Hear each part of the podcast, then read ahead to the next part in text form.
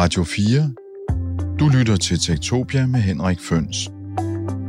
Tektopia er et program om, hvordan teknologi påvirker og forandrer samfundet og os mennesker.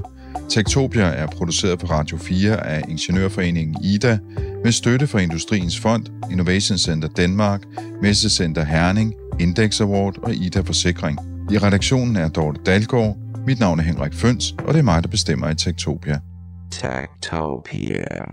Margrethe Vestager, hun offentliggjorde i sidste uge de første 3 dokumenter til en omfattende plan for et mere digitalt EU.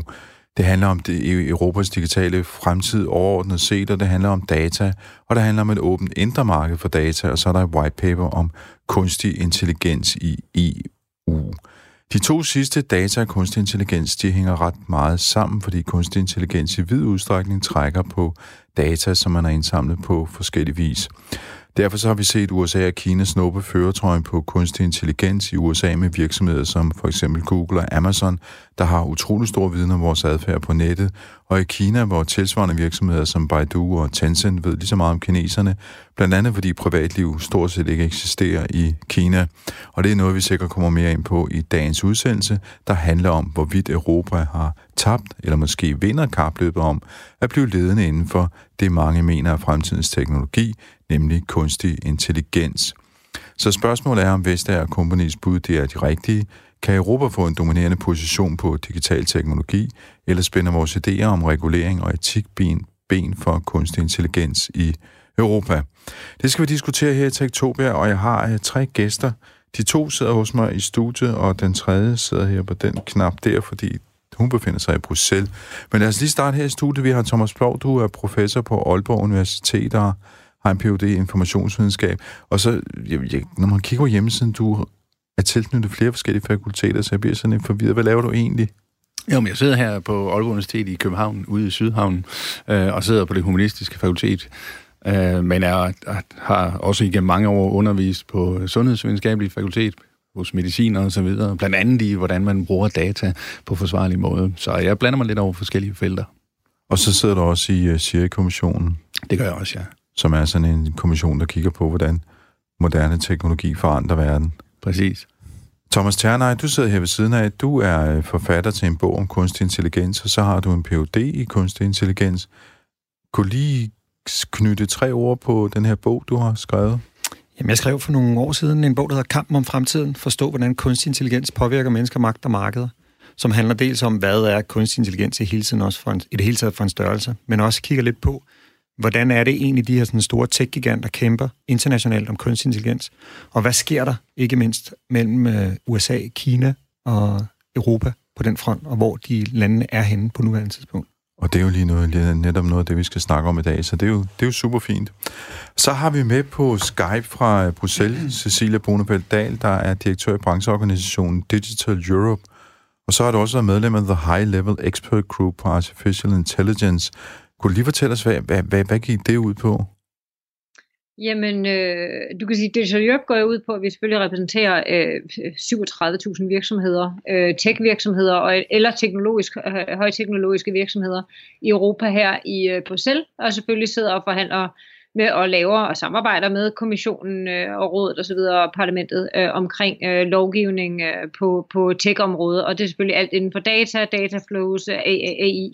Den her gruppe, den blev sat ned faktisk næsten for 1,5 år siden og har arbejdet med både, hvad det er for nogle etiske guidelines, der kan laves for AI, men også hvad det er for nogle tiltag, der skal laves sådan rent politisk, både på regulering, men også ikke mindst på investeringsområdet, på artificial intelligence. Og kan du sige, har været inspiration for meget af det, som kommissionen har lavet, og vi har lavet 2 publikationer. En omkring etisk og trustworthy AI, og en omkring recommendations på, hvordan man skal investere og eventuelt ændre, altså governance-regulering. Og når du siger, at man skal investere, er det så fra offentlig side, altså offentlige investeringer i kunstig intelligens? Ja, altså der er jo selvfølgelig, handler det rigtig meget om EU-budgettet, og det kan vi vende tilbage til. Det går ikke så godt i øjeblikket, men man har jo både de midler, der kommer fra EU og fra regeringerne i landene, altså vores egen regering i Danmark, Og så er det selvfølgelig også et spørgsmål om, at man er i stand til at tiltrække private investeringer. Og der kan man igen sige, at der er vi en lille smule bagud på point, ikke? Men det handler selvfølgelig om, hvordan kan man få det til at gå op i en højere ligning, der gør, at Europa ikke falder for langt bagud. Og det der med, om Europa falder for langt bagud, det kommer vi også tilbage til senere. Jeg tænkte, at vi lige skulle starte med en lille lydbid med Margrethe Vestager.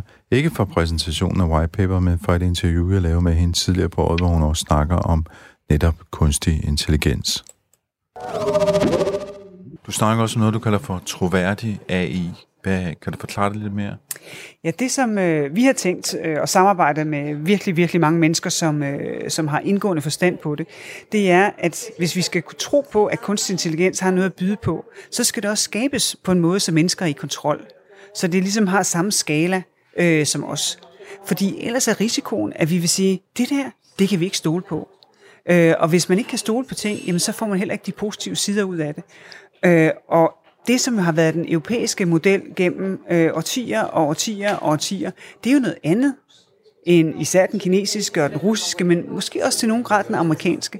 Og det har tjent os rigtig godt, fordi det gør, at i vid udstrækning, så er vores livskvalitet, den måde, vores samfund fungerer på, den er anderledes. Og jeg tror, vi sætter pris på det, og derfor skal vores teknologi også afspejle det, og det gælder også kunstig intelligens. Du lytter til Tektopia med Henrik Føns. Ja, det er jo tydeligt, det handler meget om, at kunstig intelligens, skal tilpasses europæiske standarder på mange forskellige måder. Nu har I jo alle tre kigget, eller jeg ved ikke, jeg har formodentlig læst de her tre rapporter, grundigt alle tre. Og jeg kunne godt tænke mig sådan den lynhurtige vurdering, sådan, hvad tænker I om det stykke arbejde, der ligger her, og hvor vi er på vej hen? Thomas Ploug. Altså, jeg synes, der er umiddelbart to spørgsmål, og også i det lydbid, vi fik her fra Margrethe Vestager, ikke? Vil Europa have sakket bagud på grund af regulering? Det er et spørgsmål. Og så er der et andet spørgsmål. Er det et problem, hvis vi sakker bagud? Og jeg tror, svaret på det første spørgsmål er nej, jeg tror ikke, vi sakker bagud på grund af den her regulering. Og det er der forskellige grunde til. For det første er det sådan med europæisk regulering, at den jo typisk bliver global på et eller andet tidspunkt. Det her GDPR jo viser at blive de facto global, fordi hvis man vil ind på det europæiske marked, så bliver man nødt til i dag at opfylde GDPR. Samtidig er der masser af principper i europæisk lovgivning, som finder vej, og det gælder for eksempel også AI-området, som finder vej ind i globale konventioner. EU's arbejde med AI-reguleringen har jo direkte ført ind i OECD's principper for AI.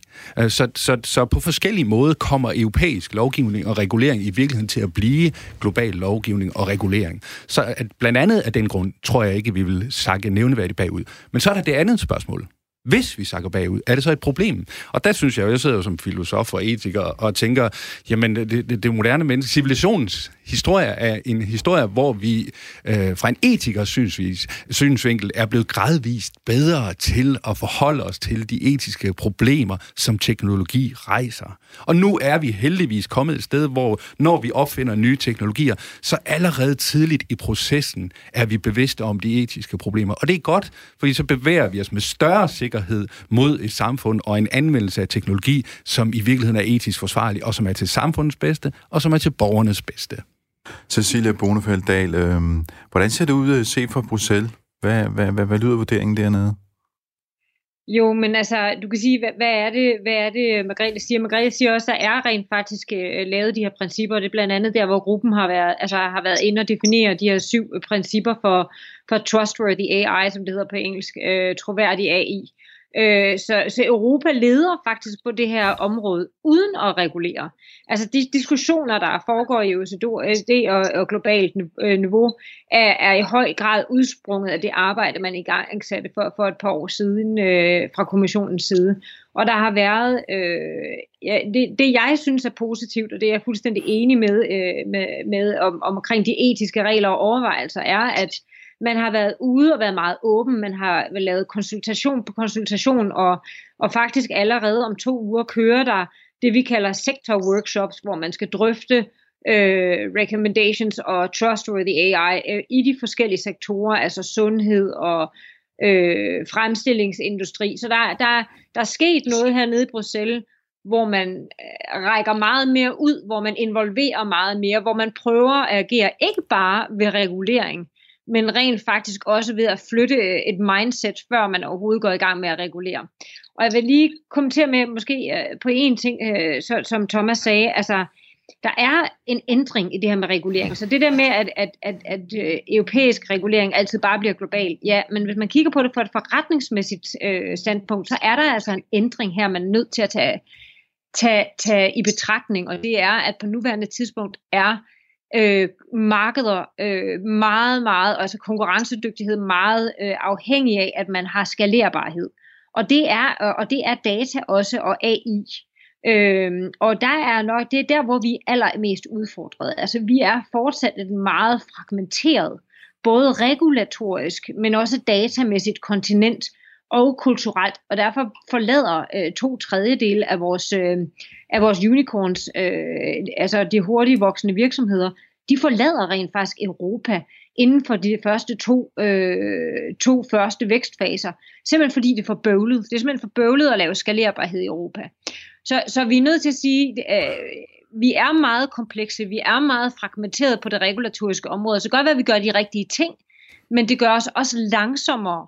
Der er en hel række faktorer inden for vores måde at regulere på, der også gør os langsommere, som tilgodeser, at store virksomheder kan blive større, fordi det er for bøvlet for de mellemstore.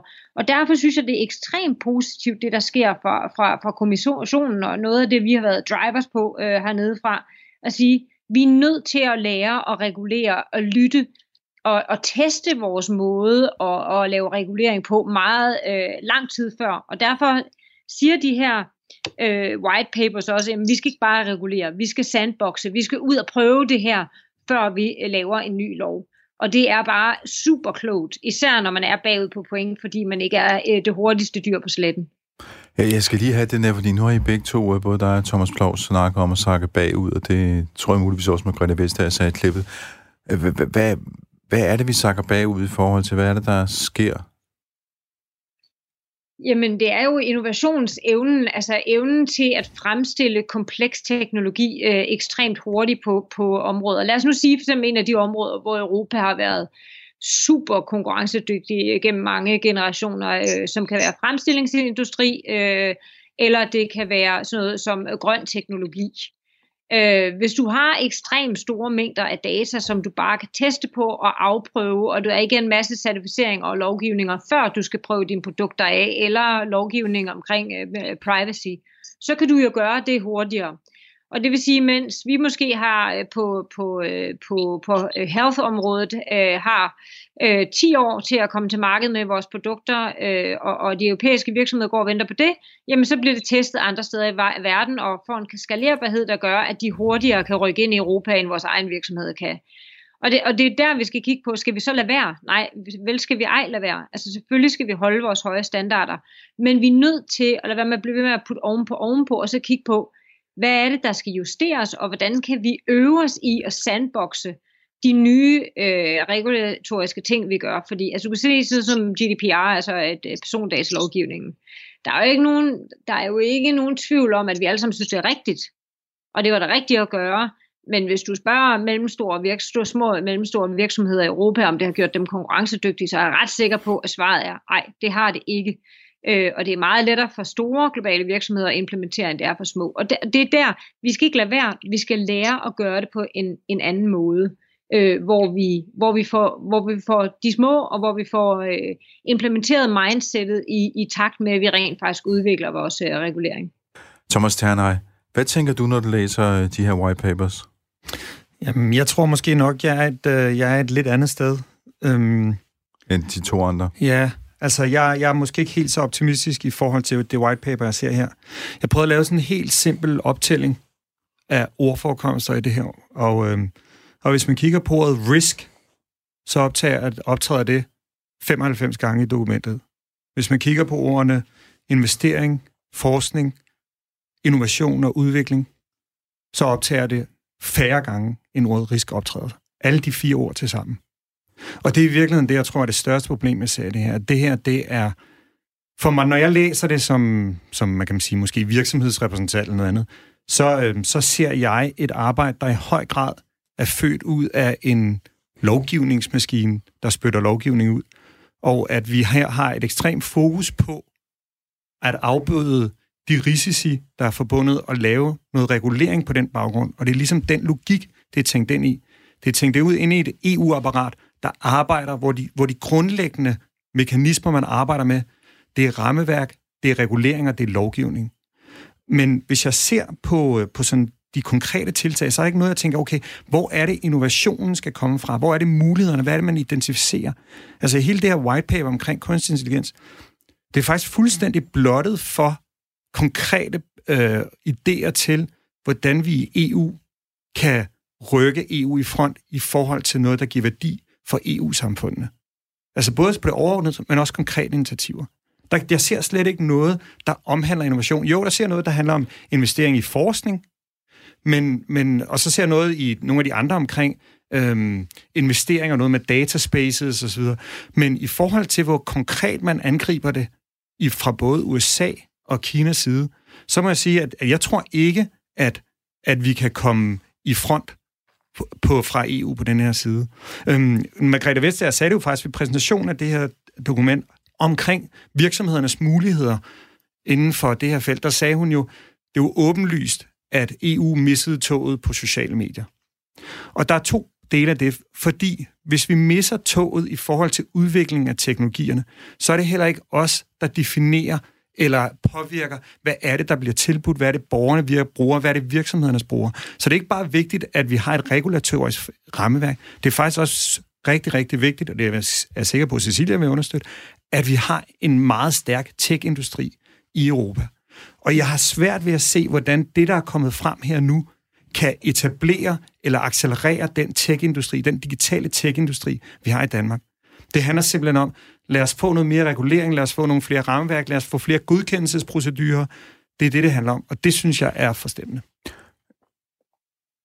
Ja, Thomas Ploug. Jeg har bare en enkelt kommentar til det, men det her, det er jo heller ikke EU's strategi for, hvordan vi bliver bedre til at lave EU i Europa. Den udkom i 2018 og havde 70 punkter, som beskrev, hvordan industrien og forskningssektoren og undervisningssektoren osv. skulle være bedre til at understøtte udviklingen af EU. Så det her er ikke strategien for, hvordan vi fremadrettet skal lave industri, hvordan vi skal sikre industriens uptake af AI og udvikling osv. Det her, det er strategien for en ansvarlig udnyttelse af AI. Og det er klart, så må der være et vis fokus på, hvad der kan gå galt, hvad risici er.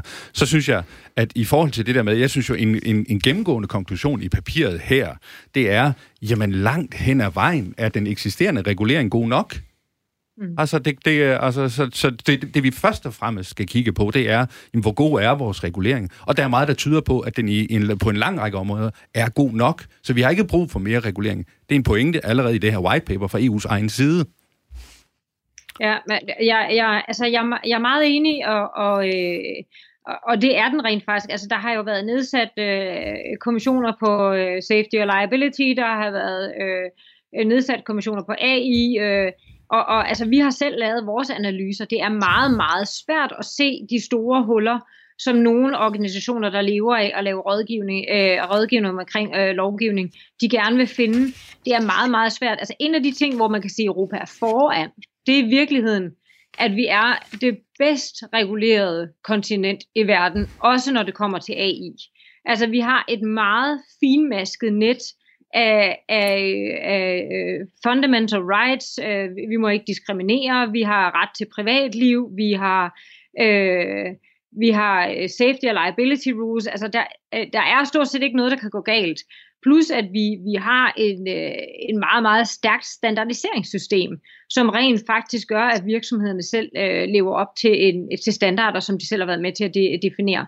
Og de der store risici er meget svært at se. Nu pågår der så et arbejde med at se, kan vi finde nogen? Eller er det i virkeligheden et spørgsmål om, hvordan vi tolker den eksisterende lovgivning? Og jeg tror, det bliver 99,9% det sidste. Og så bliver det, et par områder, og det kommer højst sandsynligt til at være, hvor AI skal bruges i den offentlige sektor i virkeligheden mod borgere og ting, hvor det kan gå galt. Altså, en af de største risici ved AI, det er jo, hvis det rammer en regering, der ikke behandler sine borgere ordentligt. Så det er jo noget af der, hvor man også skal kigge indad fra det offentlige side. Så det må vi se, men jeg er fuldstændig enig i, altså EU er jo, og regeringer og det offentlige er jo sat meget i verden for at se, hvordan kan de lave små investeringer, fordi vi jo ikke er som Kina bruger statsstøtte i samme øje med, som de gør, så er der jo meget lidt, man kan gøre på investeringsområdet. Og du kan sige, derfor er det jo et system, der handler om regulering, og som altid er født ind i at diskutere risiko, og hvad kan gå galt. Og der skal vi altså passe meget på, altså, fordi det vi i forvejen går vi med livrem og seler i Europa, og vi er simpelthen nødt til at begynde at tænke fremadrettet. Altså for en, der arbejder med regulering, så er det her white paper i det mindste noget, der forsøger at sige, at vi skal sandboxe, vi skal kigge på eksisterende regulering, vi skal prøve at bruge det, vi har, i stedet for bare at opfinde noget nyt. Og det er nye toner fra et system, som elsker at lave lovgivning. Men Thomas Terney, du er ikke helt enig i den? Jo, jeg er meget enig i det, Cecilia siger til sidst, og det er jo lidt, det er jo måske virkelig det, og også i forlængelse af det, Thomas siger, det er det, der frustrerer mig her, ikke? Fordi hvis vi er 99% i mål med sikkerhed og etik på AI, hvorfor er det så, at vi stadigvæk har den her diskussion? Hvorfor er det, at hver eneste gang, vi taler om AI i en EU-kontekst, så er det etik og trustworthy AI? Altså, jeg synes, vi bliver nødt til, hvis EU skal på banen, og det er det, som Margrethe Vestager, det kan godt være, at du siger det, Thomas siger det her, det er det, der er formålet her, men det er det, der bliver præsenteret, da man præsenterer det her dokument, handler om, at EU skal i front, og det står også som konklusion i dokumentet, at det er det, det handler om. Men hvis selve dokumentet så omhandler mere af det samme, mere af det, vi er gode til, vi er gode til at regulere, vi er gode til safety regulation, vi er gode til alt det her, hvor er det så det nye, der skal gøre, der rent faktisk bringer Europa i front på AI-fronten? Er det så i virkeligheden ikke? Har vi så ikke brugt tiden på det forkerte dokument?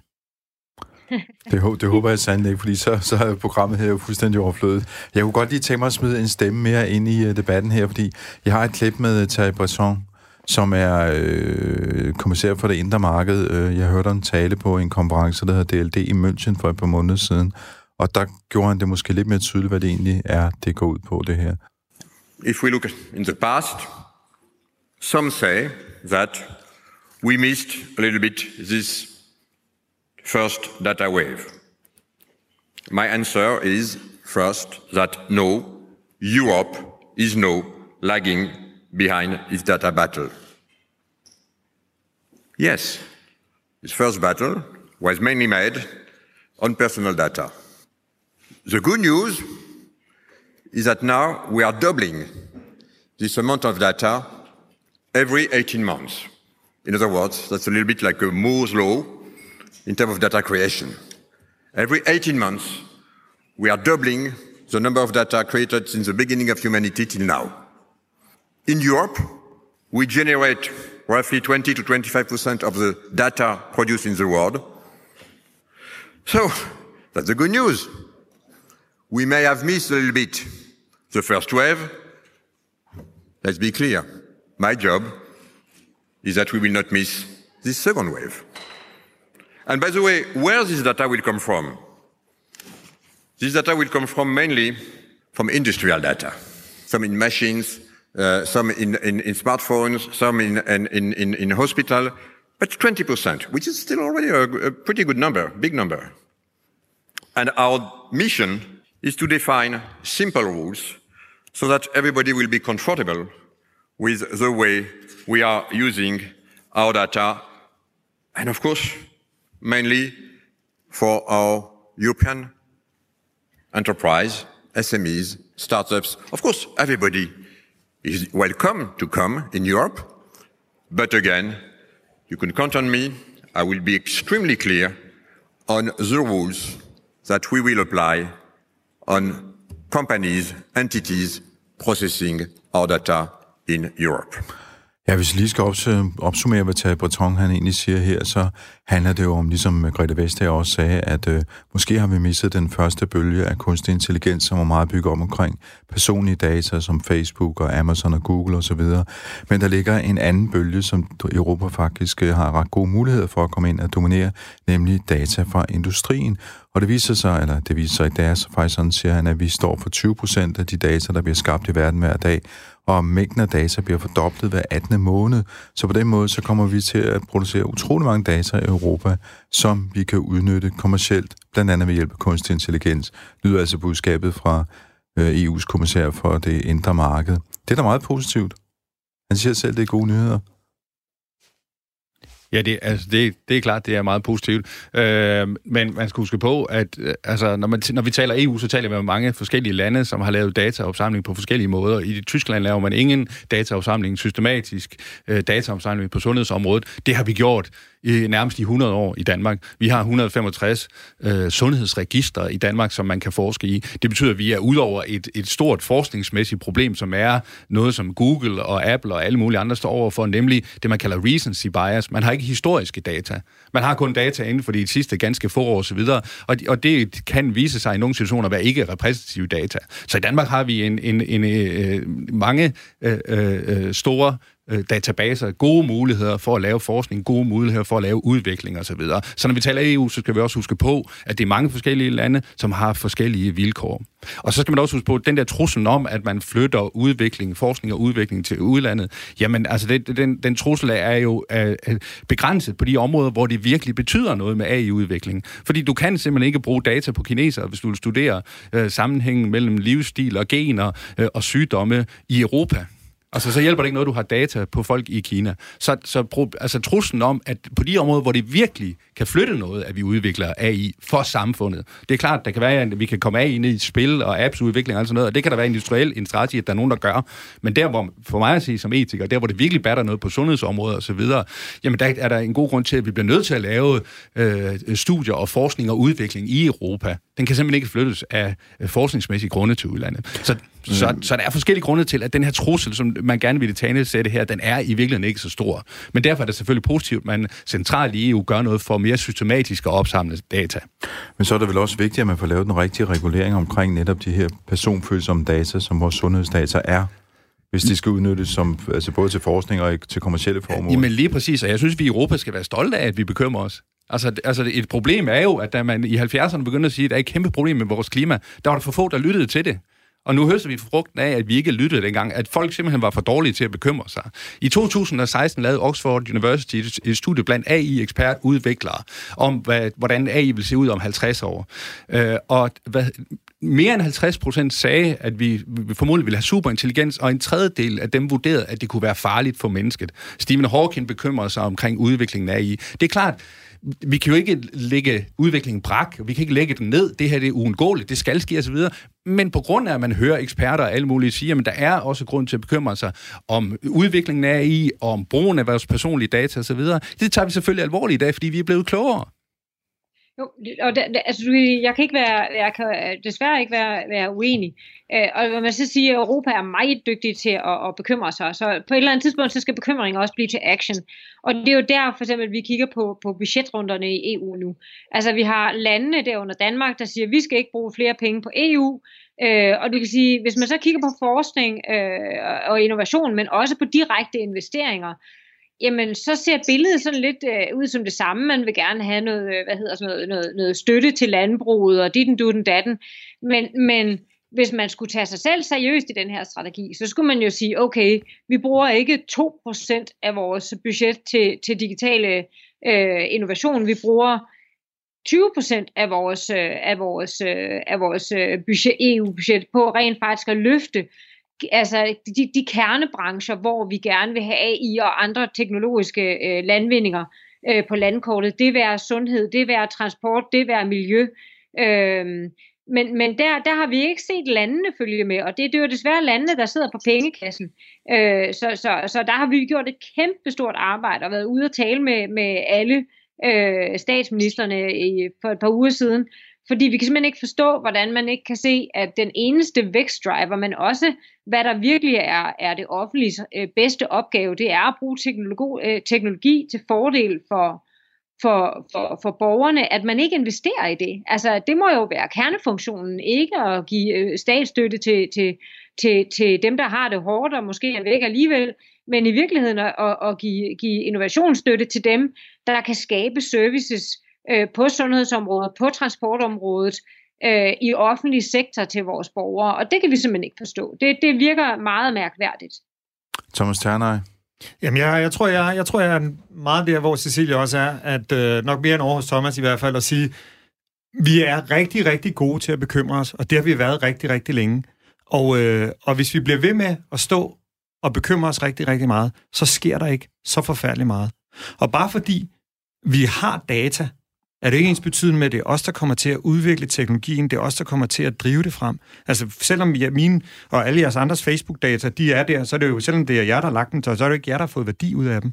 Og på samme måde er det her. Og jeg tror, nu snakker jeg med Henning Langberg fra Data Redder Liv, som netop arbejder med at se på i Danmark, hvordan vi kan få en værdi ud af de sundhedsdata, vi har i Danmark.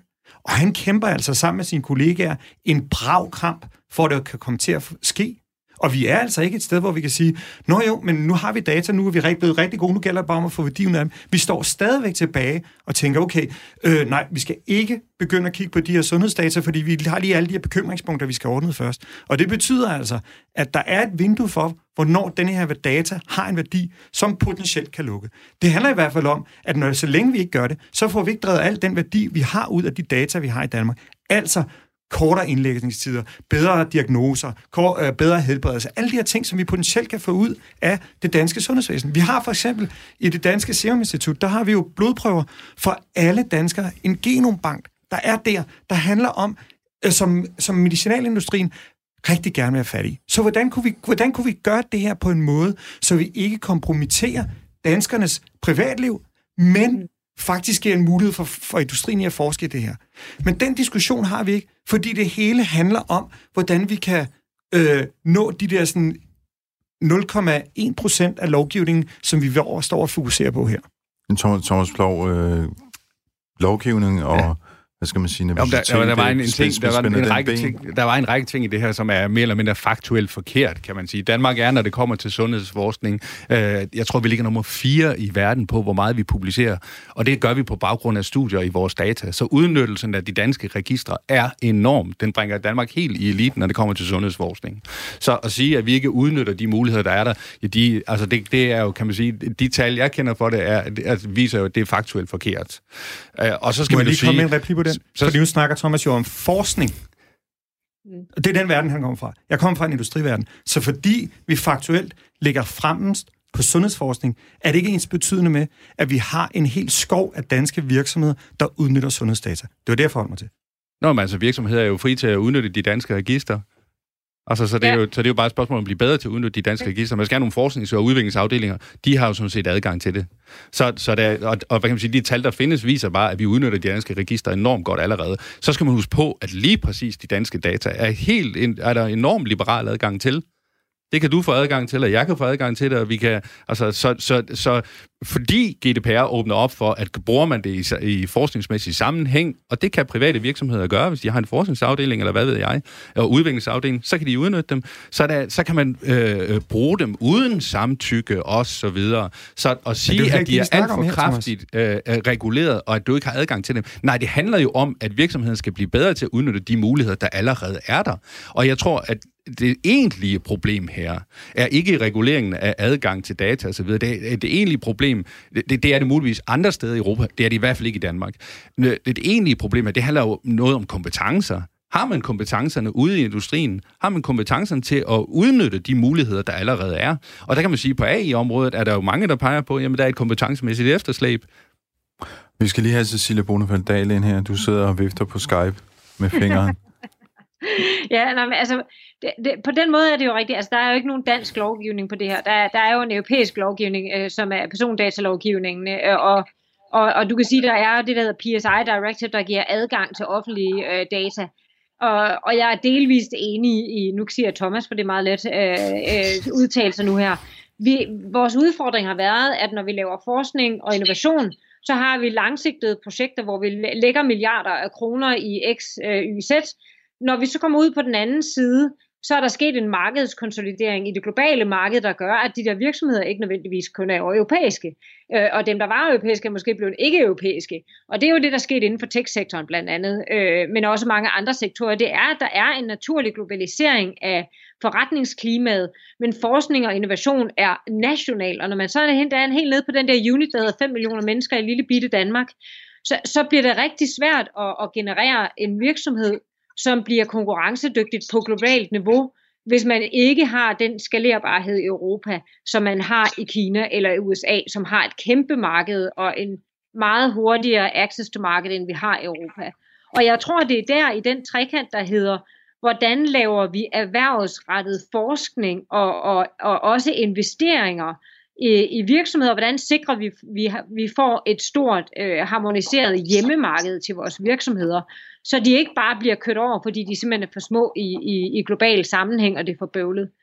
Og så vil jeg sige, at der er én ting, vi burde bruge penge på. Jamen, der er ligesom to major enabler af AI og af data og alt muligt andet. Og nummer 1 over alle andre, det er kompetencer. Altså, vores skolesystem er jo rædsomt. Jeg har 5 børn, ingen af dem ved, hvordan man koder og har stiftet bekendtskab med det. Det er jo til at falde død om, altså at vores eneste universalsprog har vi ingen viden om i selv den generation, der skal ud på arbejdsmarkedet nu. Til trods for, at de bruger mellem 8 og 10 timer på devices hver eneste dag. Og det er en katastrofe, altså det er en katastrofe uden lige. Du lytter til Radio 4. Jeg kunne godt tænke mig at kaste endnu en lydbid ind i debatten, og det er den her gang en kineser. Det er en investor. Han er faktisk lidt en legende inden for kunstig intelligens, fordi han har været i feltet siden 1980'erne. Han arbejder både for Apple, Microsoft og Google. Faktisk for Apple har han lavet noget af det første talegenkendelse. Og så har han skrevet en bog, der hedder AI Superpowers, China, Silicon Valley and the New World Order. Han hedder Kai-Fu Lee. Og jeg mødte ham faktisk også på den der konference DLD i München, men han kommer her. Well, I think China and US will be neck and neck for the next 5 years in various types of AI. China will be ahead in some areas, face recognition, speech recognition, machine translation, drones. US will be ahead in certain areas, autonomous vehicles, business AI.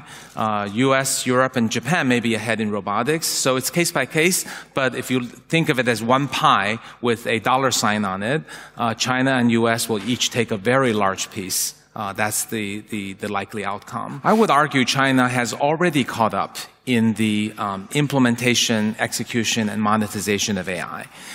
U.S. is clearly still ahead, and actually Europe is quite strong in basic research. But China has gone faster to translate that to value. I think there are a couple of fundamental reasons. First, I think the most important is the amount of data. As I mentioned, data is the rocket fuel to make AI work great. And China has so much data, so many users, each user using the phone, the apps, so much more ways. So by breadth and depth, arguably China has 10 times as much data as US or Europe. And in the era of AI, if data is the new oil, then China is the new OPEC. I think that's one analogy. But in addition to that, China has a very strong VC ecosystem. The game is certainly not over. I think there are a number of things that are very strong in Europe. I think the academia is very strong. But all the PhDs go work for American companies. So you're not really monetizing that or using that. The VC ecosystem is improving, but still a huge gap from either China or Silicon Valley. And I think that is a huge issue because VCs and entrepreneurs help each other grow.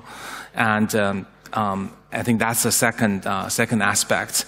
And I think Europe as a market, how can they come together as more of one market is important because English-speaking countries are more one market. China is one market, and that's another element. So there are good things, and there are issues to be dealt with. Du lytter til Tektopia med Henrik Føns. Ja, Kai-Fu Lee her, han fik så lige delt verden op i en amerikansk og en kinesisk, hvad skal man sige, forretningsfære.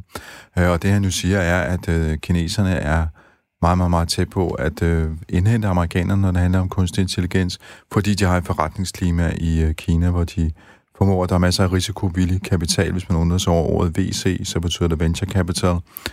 Og det er den risikovillige kapital, som man pumper ind i opstartsvirksomheder, som bruger teknologien og forskningen til at skabe virksomheder. Netop noget af det, du snakker om før, Thomas Terney, at vi simpelthen er for dårlige til at kapitalisere vores forskning. Det er det ret gode til i Kina.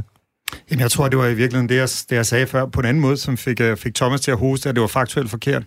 Men det er jo fordi, at som sagt, Thomas sidder i en forskningsverden, og det er da rigtigt nok, at vi klarer os godt forskningsmæssigt. Men jeg ser altså ikke denne her sådan, anvendelses-wave i hverken Danmark eller EU. Og så kan man jo selvfølgelig bare sige, nå ja, men det er bare fordi, de ikke kan finde ud af det i industrien. Altså, det var det, der ligesom var konklusionen før. Ja, det er bare fordi, de ikke har kompetencerne. Vi har ikke nok, der kan kode. Ja, måske er der også lidt mere end det. Måske er der også noget med at finde ud af, hvordan navigerer vi som EU og som nationer i det her, så det ikke bare bliver et spørgsmål om, at det kan de ikke finde ud af, og de mangler bare nogle kompetencer.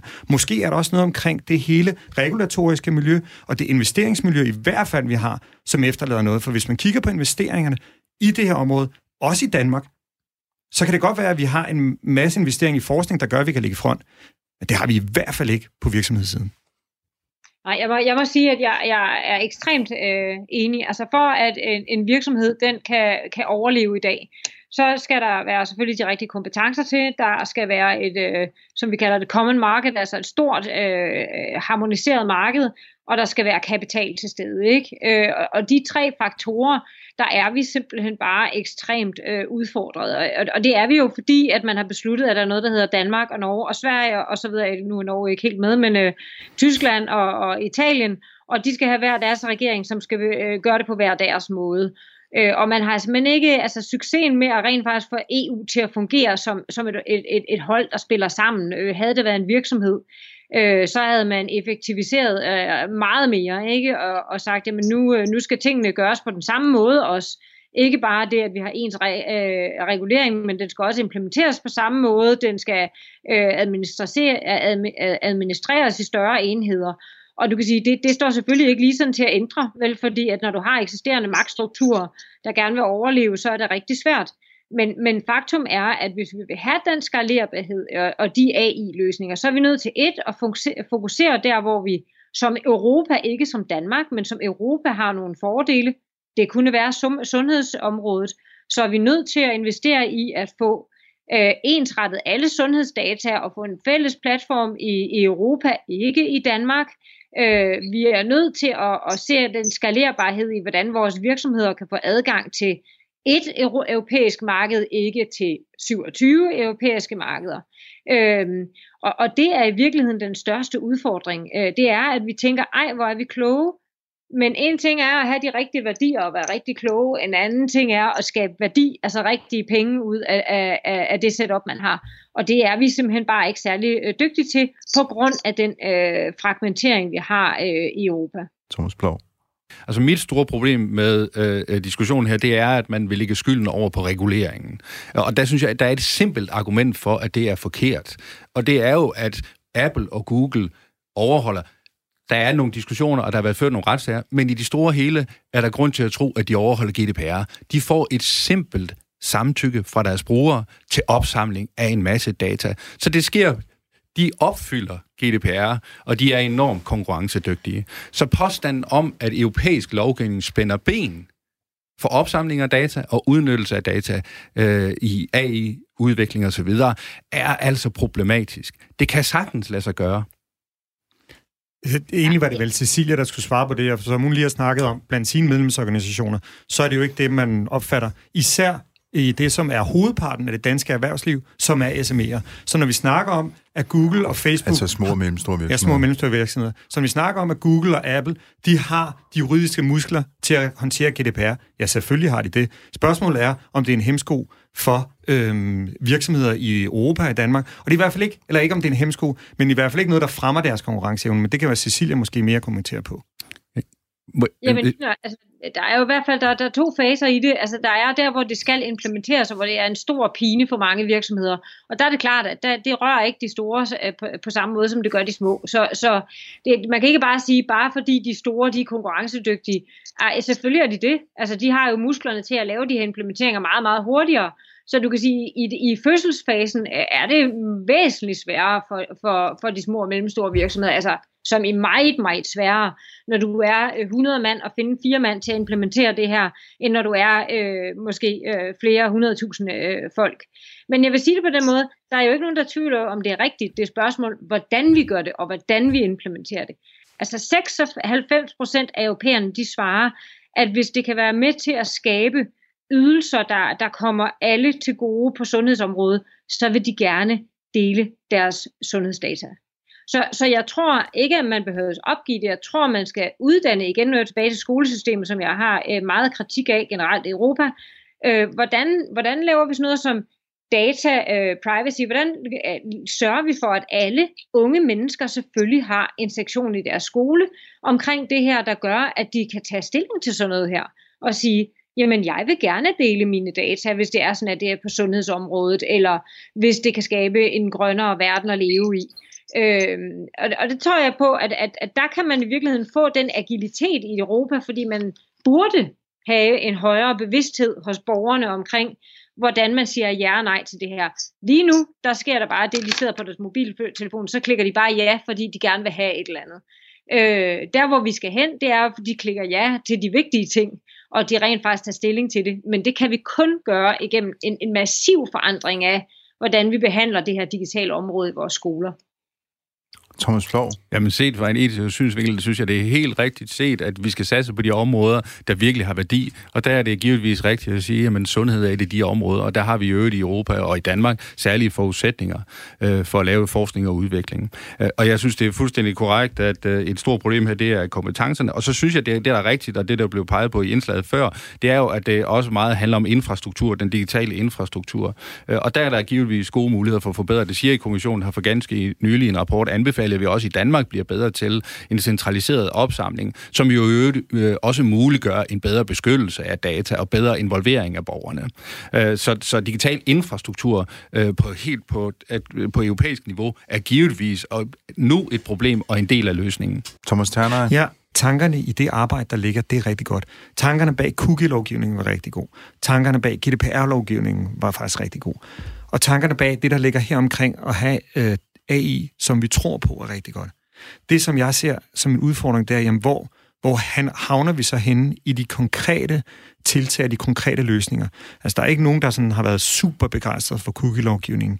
GDPR-lovgivningen, altså, hvis vi er der, hvor vi bare siger, klik, ja, Apple og Google, I må godt tage det hele, jamen, så er vi det sagt faktisk det samme sted, som vi var med cookie-lovgivningen, at vi faktisk bare giver tilladelsen. Og spørgsmålet er, Hvis vi kommer med det samme sådan regulatoriske mindset og den samme måde, vi gør tingene på, når vi regulerer inden for AI, kommer vi så ikke til at komme i samme felt igen, hvor vi udtænker et eller andet meget stort apparat, som måske ikke matcher det, som reelt gør, at de enkelte borgere er i stand til at navigere i det her felt.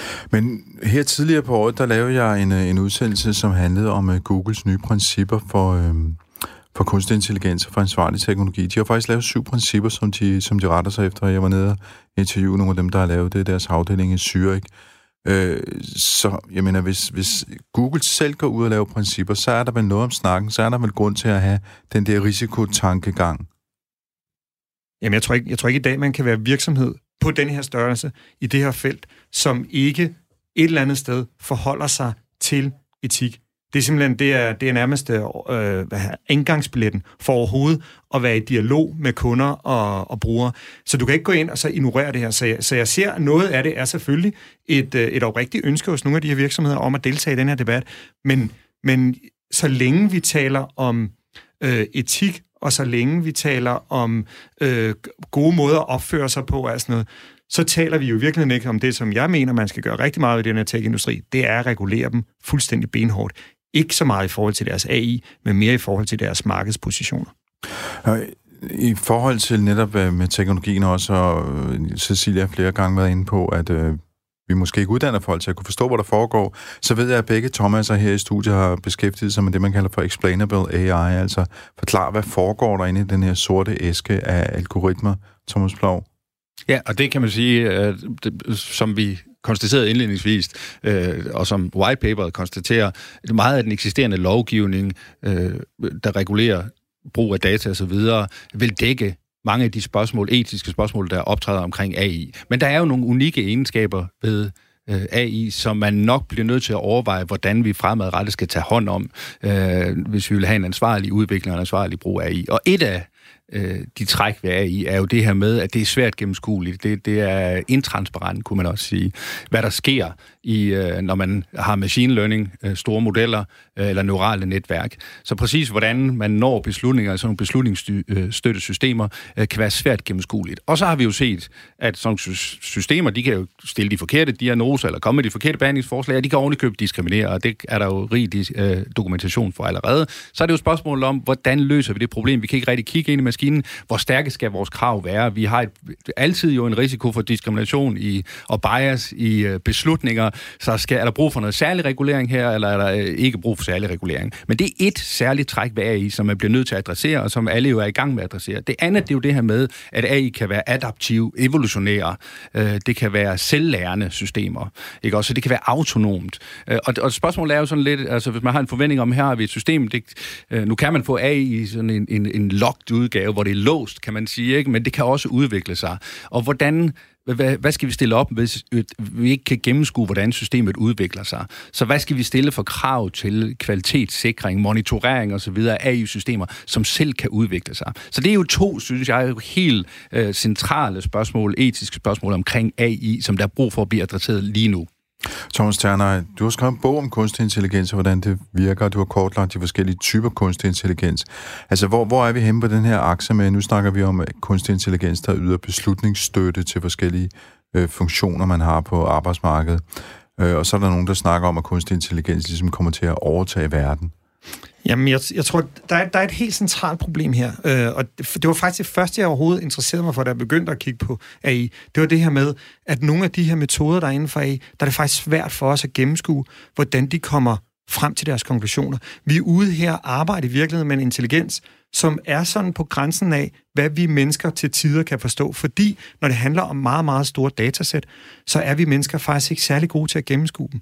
Så der i virkeligheden er vi her, og det kommer kun til at blive et større problem fremadrettet, at vi kan ved, rent matematisk, når vi tester på små datasæt, at den kunstige intelligens faktisk kommer frem til nogle konklusioner, som er meget bedre, end mennesker skulle kunne komme frem til, hvis de kiggede på det samme datasæt. Problemet er, at vi kan ikke forstå det. Og det problem bliver kun større, når vi kommer fremad. Så det er sådan en grundlæggende problematik, som vi kommer til at håndtere i fremtiden. Hvad gør vi med, at vi faktisk ved, at den beslutning, som den kunstige intelligens tager, den er faktisk bedre, end det et menneske vil tage, fordi de er bedre til at gennemskue det. Men der vil jeg sige, at det er jo nogle af de ting, hvis man kigger i de principper, vi har lavet i den der High Level Group for Artificial Intelligence fra kommissionen, så adresserer de jo rent faktisk dem. Altså, man kan sige sådan noget som antidiskrimination og privatliv. Det er jo i høj grad to fundamentale rettigheder, der er dækket af vores fundamental rights i Europa.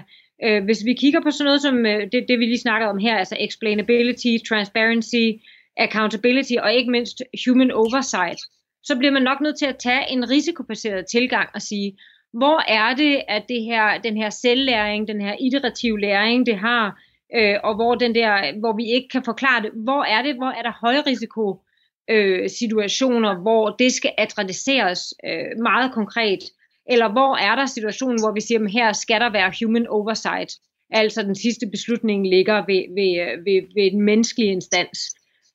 Og det er jo netop det, vi sidder og arbejder på med kommissionen nu, at kigge per branche, per applikation, jamen hvor er der eksempler på de her højrisikoområder. Og når vi så kigger på det, så kigger vi selvfølgelig på, lad os sige, sundhedsområdet. Der er jo en masse eksisterende lovgivning omkring dokumentation, altså explainability, traceability, altså hvordan man kan dokumentere og komme tilbage og se på, hvordan tingene er sket. Det er der allerede på produktområdet og procesområdet allerede. Og så sidder vi sådan helt ned og siger, er der nogle steder, hvor det, at der er AI, altså den her iterative proces, er der så for eksempel mangler i at opsyn med de her områder, det skal være hyppigere. Så vi er nede på, at vi er så velreguleret på mange af de her højrisikoområder, at vi kommer til at sidde og diskutere, skal reguleringen være mere hyppig, eller er der reelt områder, som ikke er dækket. Men jeg vil sige, vi skal passe på, at vi ikke gør det så anderledes fra alt andet, der har eksisteret, Altså 99% af de her AI, de bliver brugt på områder, hvor vi har teknologi i forvejen, og hvor vi har regler i forvejen, og hvor det handler om at lave mindre tilpasninger af det, vi allerede har. Men det er en proces, som fortsætter, og vi kigger meget mere på kunstig intelligens og det indre datamarked for Europa på et senere tidspunkt, er jeg overbevist om. Tak til dig, Cecilia Bonefeld-Dahl, direktør i brancheorganisationen Digital Europe. Du var med på Skype fra Bruxelles. Tak til Thomas Ploug fra Aalborg Universitet, som sad her i studiet, og tak til Thomas Terney, der også var med. Du har lyttet til Tektopia. Vi udkommer hver eneste søndag kl. 13.05, og så kan du også høre podcasten på radio4.dk. På genhør næste søndag. Du lytter til Radio 4.